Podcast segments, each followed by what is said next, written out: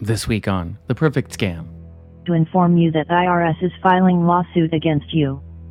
To get more information about this case file, This is Molly from Apple Support. immediately on our We have found some suspicious activities in your iCloud account that your iCloud account has been breached. Before using any Apple device, please contact Apple Support Advisor. Press 1 to connect with Apple Support Advisor. Hello, this is Linda. This is the final reminder from the Office of Inspector General of Social Security Administration. Your Social Security number has been suspended. Response We Act has made you to get back coronavirus testing more accessible immediately. If you want to receive a free testing kit delivered overnight to your home, press 1. If you do not want your free testing, press 2. Welcome back to The Perfect Scam and this bonus episode all about robocalls. We've all heard them, we all hate them, but for some reason, we just can't seem to get rid of them. Did you know that there's 1 billion robocalls? That's billion with a B. Every week. And the typical American gets 200 or so every year. Although I feel like I get that many just about every week. Why are robocalls so darn hard to stop? Why are they such a big part of scams in America today? And what can you do to protect yourself from them? Well, we have a special guest on today to help you with all of that. I'm Alex Quilici, and I'm the CEO of YouMail. And what is YouMail? So, YouMail is a company that tries to prevent robocalls from bothering consumers. We have an app that consumers use, and we work with carriers to help them find the bad guys who are making calls on their network so they can shut them off. Somebody's going to wonder why are you named YouMail then? Uh, so, it's a long story. We started off as a voicemail service. The long story is they've been around long enough that they started out as a company designed to protect voicemail. Alex and his company have data on literally hundreds of billions of robocalls through the years, so he's got a lot of shocking things to say. But here's the most shocking. We were discussing one particular kind of scam known as the car crash scam. We'll get to what that is. And he said something that just blew my mind.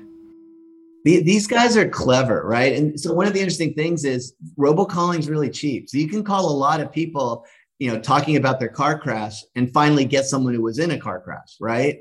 And so all the other people are like, I don't know, I was in a car crash. What's this about? And that one person's like, Oh, I was in a car crash. They must, this must be legit. Okay, wait a minute. And so all of these scams play on that. Wait a minute. So they literally just carpet bomb a set of numbers with a call, hoping to find the one of a thousand, one of 10,000 people who've actually been in a car crash recently? That's that's exactly right. In fact, a lot of these, I, I like your phrase, carpet bomb. So they call everybody. So I mean, there's two classes of scams. Some that are highly targeted. So, for example, a Medicare scam is going to try to call people over 65. You can get those lists. It's pretty straightforward. But if you're doing like a car crash or take over a phone number, or whatever, you just call everybody. The thing is, you know, if you do the math, you could call everybody in LA for between two and three thousand dollars and drop one one robocall or one voicemail to everybody in the city. So it's very cheap. You don't need that many people if you've hit five or 10 million folks to respond. You can call everyone in LA for a couple of thousand dollars? Yep. And in fact, you know, a good example a few years ago, there was a Chinese language robocall that was driving everybody bananas, right? And people are like, why am I getting a call in Chinese? I don't, I don't speak Chinese. They were calling everybody in the hopes of finding someone who spoke Chinese. It was that cheap. That is amazing. It's it's hard to get my head around. Wow. So now that makes sense as to why. I mean, if you know, it, it's easy to think you could make two or three thousand dollars off of one successful scam. So you might call the whole city of LA looking for one victim. And in, in fact, that there's some people who took it to the extreme. The FCC is trying to fine a couple guys 200 million plus for making a billion robocalls in three months in early 2019, trying to get leads for really poor quality health insurance plans. Think about that a billion calls, and it was two guys. It's I mean, it's basically calling half the people on earth. or calling everybody in America, you know, four or five times, right? Yeah, yeah. These, I mean, uh, these numbers are just staggering to swallow. Wow. Staggering indeed. So let's back up. Robocalls, unwanted calls, automated calls, they are really frustrating. everyone seems to hate them, including cell phone carriers, including Congress. So I asked Alex, why are they so darn hard to stop? So, uh, robocalls. Uh, I, I doubt if I walked down the street and I could throw words in the air that would make people's faces turn red and get angry. I doubt there are many words that would make people more angry than just the word robocall. We all hate robocalls. I myself have just stopped answering my phone as a result of robocalls. And we've been dealing with this problem for, well, your company's been dealing with it with it for seven years. People have been dealing with it for longer than that. Why is it so darn hard to stop robocalls?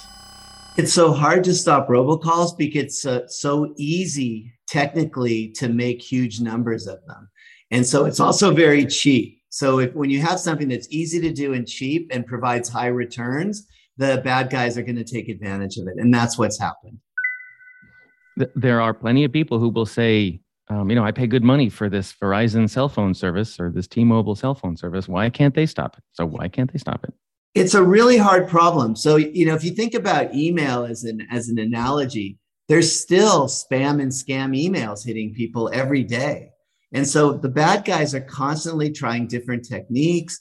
They're evolving. They're, they're working really hard at getting through.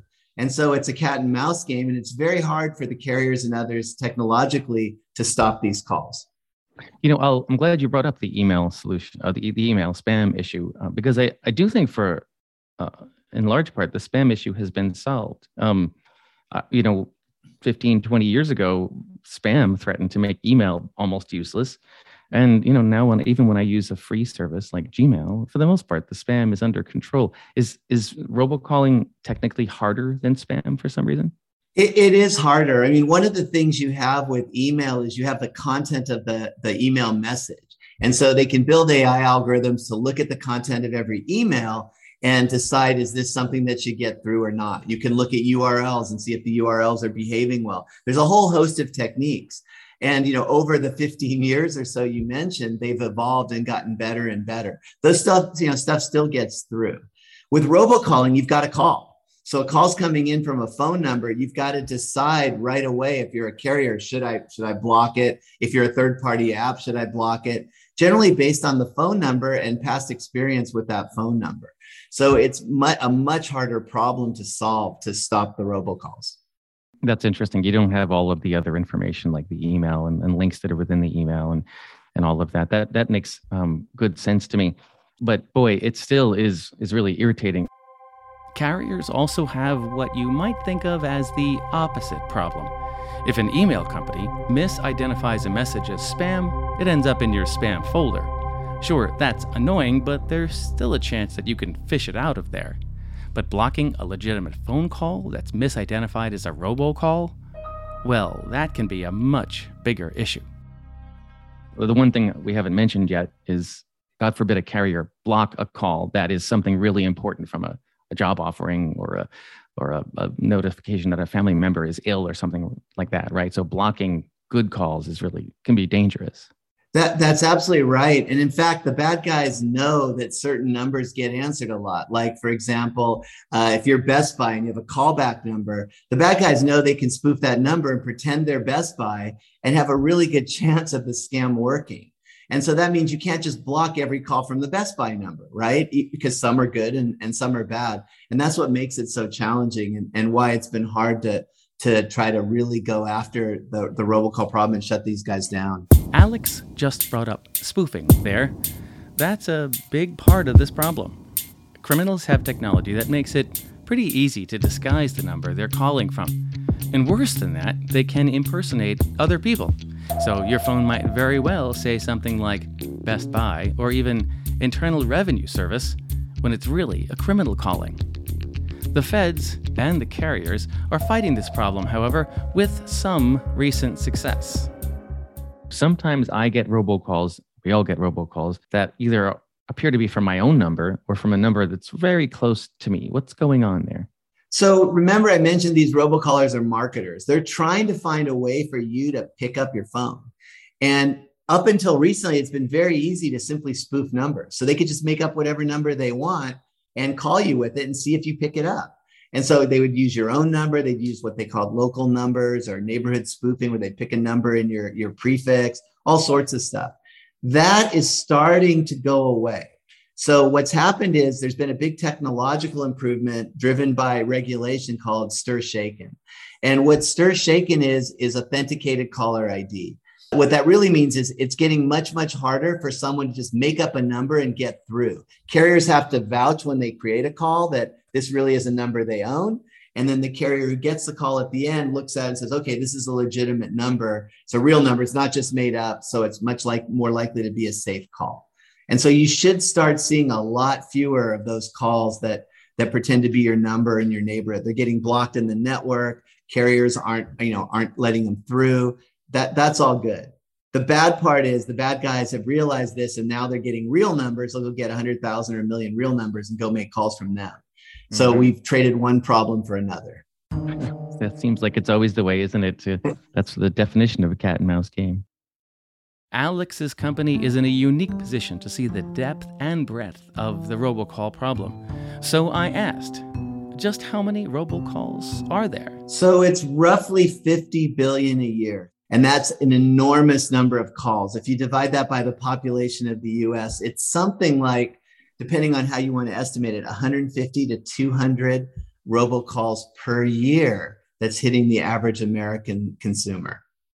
So um, roughly one every business day, something like that. A little bit less, but that's that's right. Oh boy, I, I don't know. I feel like I get more like ten or twenty a day. Maybe I'm special. Uh, no, there's lots of people getting getting that many. Uh, it's usually though when people get that high volume, it's not just you know bad guys. It's things like debt collectors right? You get behind on your payments with one card you're probably behind on all of them and everybody's going to be calling you asking for payment so there are other things that contribute to the high volume of robocalls besides just you know clever scammers.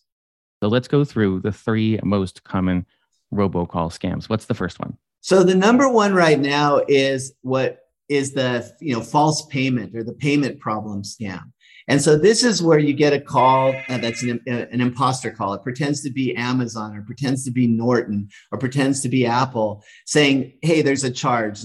You just bought an $1,199 iPhone. It's going to go through unless you call them back or you press one when they call. And so that's basically trying to get you to give them information so they can take over your account or a credit card information to so they can, you know, they'll claim to be returning the the 11.99 back to your credit card. That one is really nasty because all of us, when we get a call like that, we think for a minute, oh, someone must have made an order. They took over my account. I got to deal with it. And so there's a sense of urgency. There's a sense that it's really important. It's, you know, a thousand dollars or something big.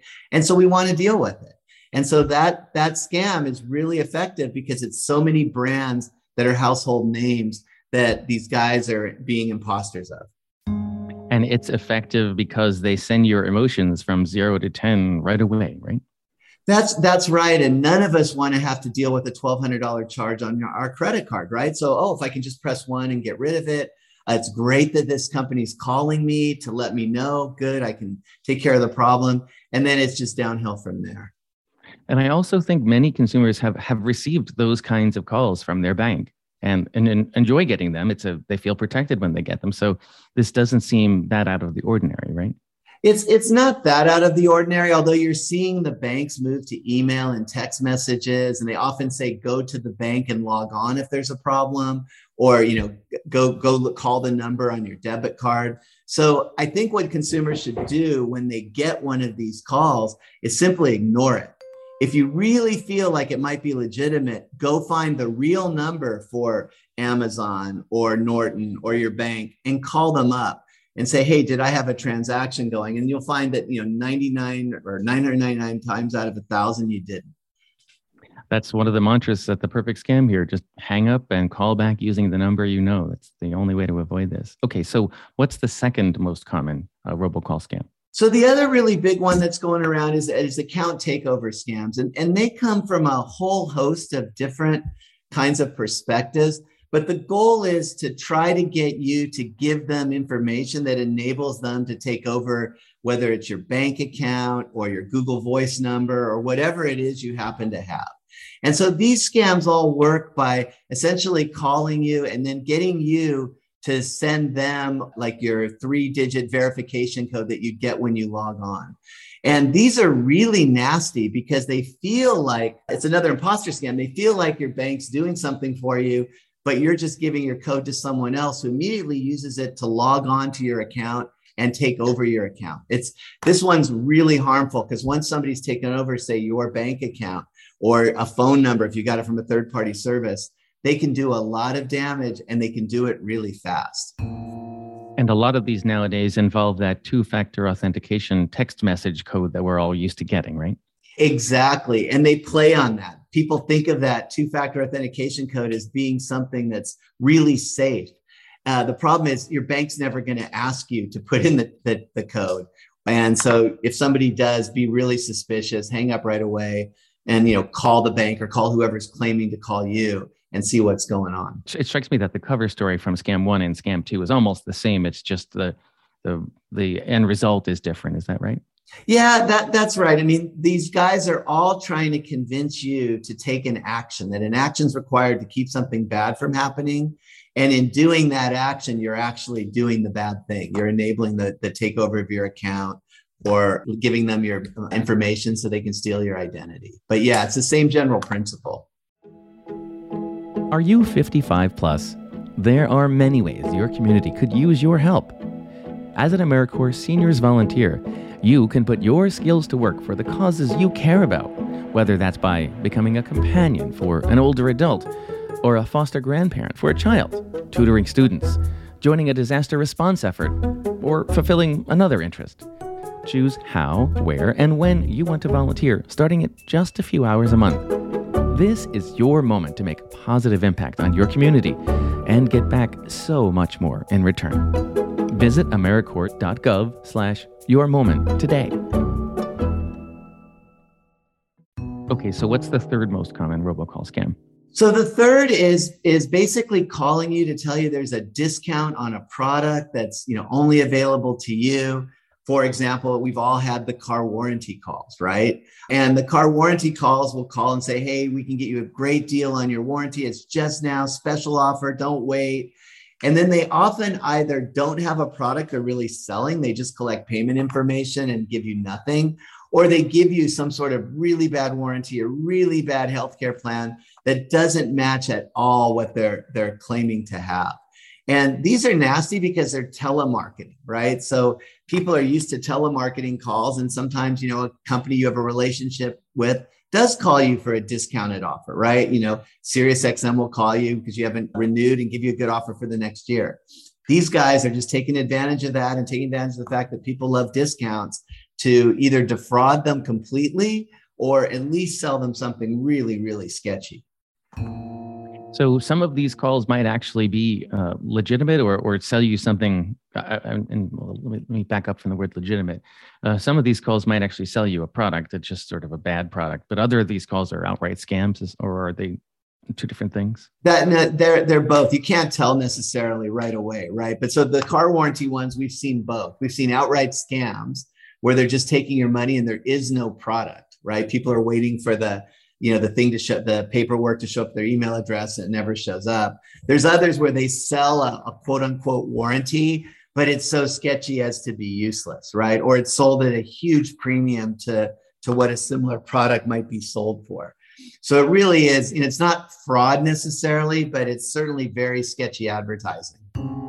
Okay so here's the bonus question for our listeners. Uh, for, forget common robocall scams. Are there uncommon ones that you've heard about that are new that, that would be good for people to be aware of them?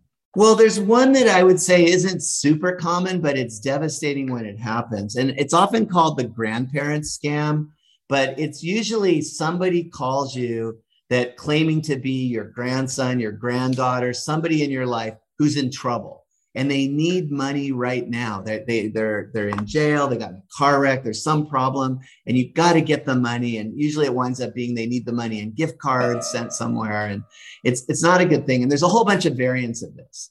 That one is not one that's like, you know, hundreds of millions of calls a month, but it's a small number of calls. It tends to be very targeted. They have to have information about you to make it work. And it's really devastating just on a personal note, my friend's father got one of these, convinced his granddaughter was, you know, in Mexico or something being kidnapped. He went to Walmart to purchase gift cards to try to rescue her. And you know, the Walmart actually recognized it as a scam, told him it was a scam, and he argued with them and didn't believe it. And finally, the police came and sat him down and explained how this scam worked. And you know, he broke into tears because he almost gave up ten thousand bucks. Oh so it was God. an extremely effective scam. It plays on emotions. This person being scammed gets into it and is trying to do something great, and it just ignores all the warning signs. And there's there's tons of variants of this, and it's a really nasty scam. There are plenty more robo scams that Alex sees. In some cases, criminals can persuade victims to call back a number that automatically incurs a fee, like the old 99 cent per minute 1 900 numbers. So that's called the wangiri scam, which means one ring in Japanese. And so what happens is you get a call from a number, often international, and you know you're intrigued. It might have called three or four times and hangs up after one ring. So you call it back. The, the bad thing is the number you call back is exactly that. It's like a $2 or $5 a minute number, and you're put on hold. And then, oh, just a second, we'll transfer you. And they just try to suck in as many minutes as they can. And the number you call might be in Europe, it might be in Africa, it might be in Asia, it might be anywhere. And these work because people often know somebody in Europe. They think, oh, maybe my kid's traveling, trying to get a hold of me. And they're really effective. I read a few years ago, it was like $10 billion that the scammers had taken with that particular scam. Um, that's a yeah, and that's been around forever, and that's really hard to fix, isn't it? Uh, I think what's happening is the carriers are actually noticing that the numbers are spoofed. So what's happening is you're not getting a call from, say, a, a number in Europe. They're making up the number. They could be calling you from anywhere and putting that number in, but when you call it back, that's when you get all the charges because then you're calling that real number. And so, because of all the anti spoofing things that are going on, it's harder for them to fake the number.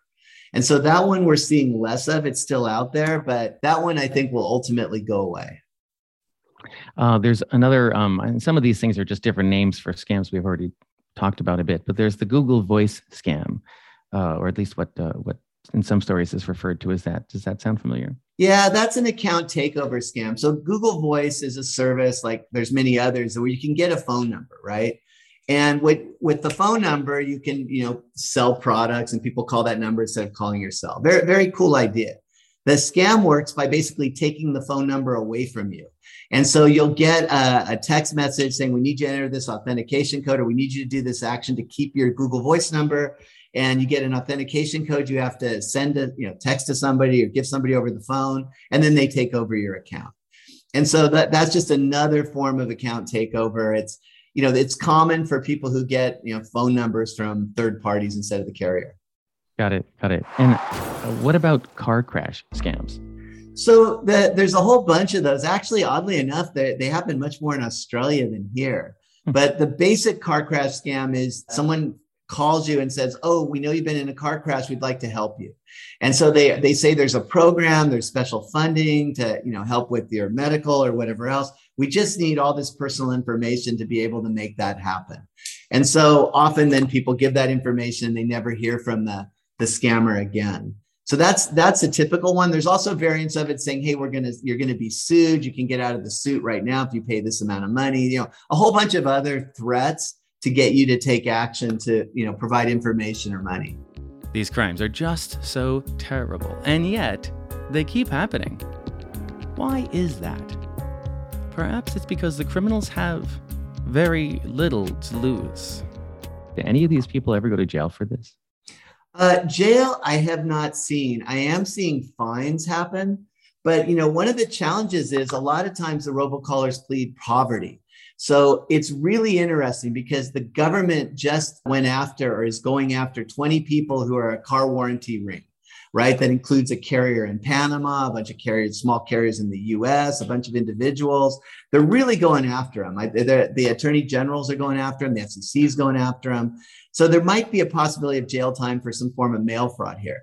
But what's really interesting about it is the guys behind it were the same guys who got fined and pled poverty in 2013 and then fined again and pled poverty in 2015 or 2016. The same folks. And so that's when you say, you know, they aren't, are people going to jail? They're not. And maybe that's part of the problem. People aren't going to jail for calling, you know, uh, hundreds of, for harassing hundreds of millions of people? So the, the the main law against robocalling is something called the Telephone Consumer Protection Act. And that says you can't call people without their consent, right? You can't automatically dial calls to people without their consent.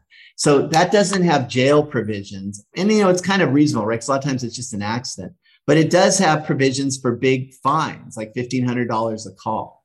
And so the problem is people can make a billion calls. What's the fine? Like a trillion and a half dollars? Nobody can pay that. And so they try to find some way to get to some amount to just make it painful for the, the robocaller. If they're committing fraud, then it's different. So if the act of the caller involves money being transferred for fraudulent purposes, then they can go after them. But that's challenging, right? That involves, you know, big investigations and following the money. And we've seen some where they have gone after folks and it's, you know, over four or five countries and hundreds of people. And it's, you know, a really big deal to go through the investigative process. But in the end, if somebody decides they're going to be a robocaller and they're not afraid of going to jail, you know, why not try it? That's that's right. It's it, I mean, a lot of these robocallers are actually pretty good marketers. They're just in the wrong profession, right? They're applying their skills in the wrong way. But I think the way to look at it though is that I think it's a more positive thing going forward than maybe in the past. And there's there's several reasons for that. So the attorney generals in the US, all 50 of them are now forming a task force and really going after people who do robocalls in their state, especially the, the really fraudulent ones. And so that's good because then you've got the power of the law working to find the source of these calls and really put pressure on them. And not only are they putting pressure on the individuals making the calls, but they're putting pressure on the carriers that are allowing those calls to get on the phone network in the first place. So it used to be carriers could go be scot free. You're, you're some wholesale VoIP carrier. Well, I don't know what traffic's on my network. So somebody did that. Oh, I'm sorry. I'll try to shut them off. And you know, it was really sort of painful because the, the there's no way to go after the carriers. But the FCC is now going after these folks, and the attorney generals are actually suing them as being part of these robocall frauds, and that's putting pressure on the carriers to work with folks like us who can help them identify very quickly the, the bad robocalls that they're being originated on their networks.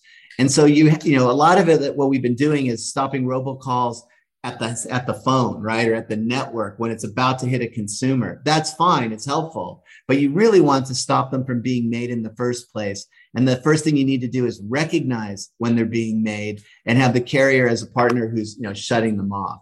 And so I think you're going to see a lot more enforcement driving carriers to do more to not let these calls get on the network in the first place. So we're all glad to hear plenty of folks are engaged in trying to stop robocalls before they start. But that's not going to happen overnight. So, what can consumers do right now to protect themselves? We, we recommend three things. So number one is get a robocall blocking app on your on your mobile phone. Get something that will help stop these calls and, and messages from getting through. None of them will get all of them, but they'll get a lot of them. The second thing is when an unknown number calls you, just let it go to voicemail. And then you know you can look at the voice or play the voicemail, read the voicemail, and understand better what to do. And finally, don't just call a number back. Don't just react. Take your time, Go find the name of the enterprise that called you. know, Go find Citibank's website, find Citibank's phone number, call Citibank's phone number. Don't just call whatever number is calling you claiming to be Citibank. It puts a lot of load on the consumer, but it's just like everything else. You, you need educated consumers who have protective tools to help make it harder for the bad guys to find their victims. If everybody ran a robocall blocking app, if all the carriers use the tools that are available to help find these and not let the bad guys originate calls, we'd have much less of a problem. Much less of a problem. Whew. Well, we all dream of that. And I just root for people to protect themselves as much as possible while the rest of the world catches up, like enforcement and technology and third parties, everybody going after these, these bad guys. I think it's going to be like email. It's just a little more painful to have your phone ring than to have your computer beep. and hang up the phone.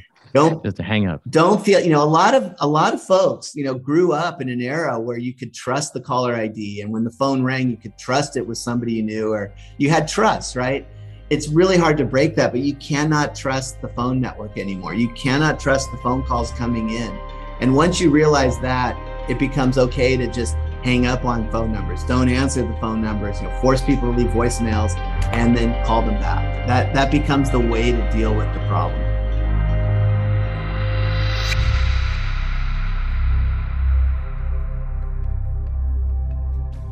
If you have been targeted by a scam or fraud, you are not alone.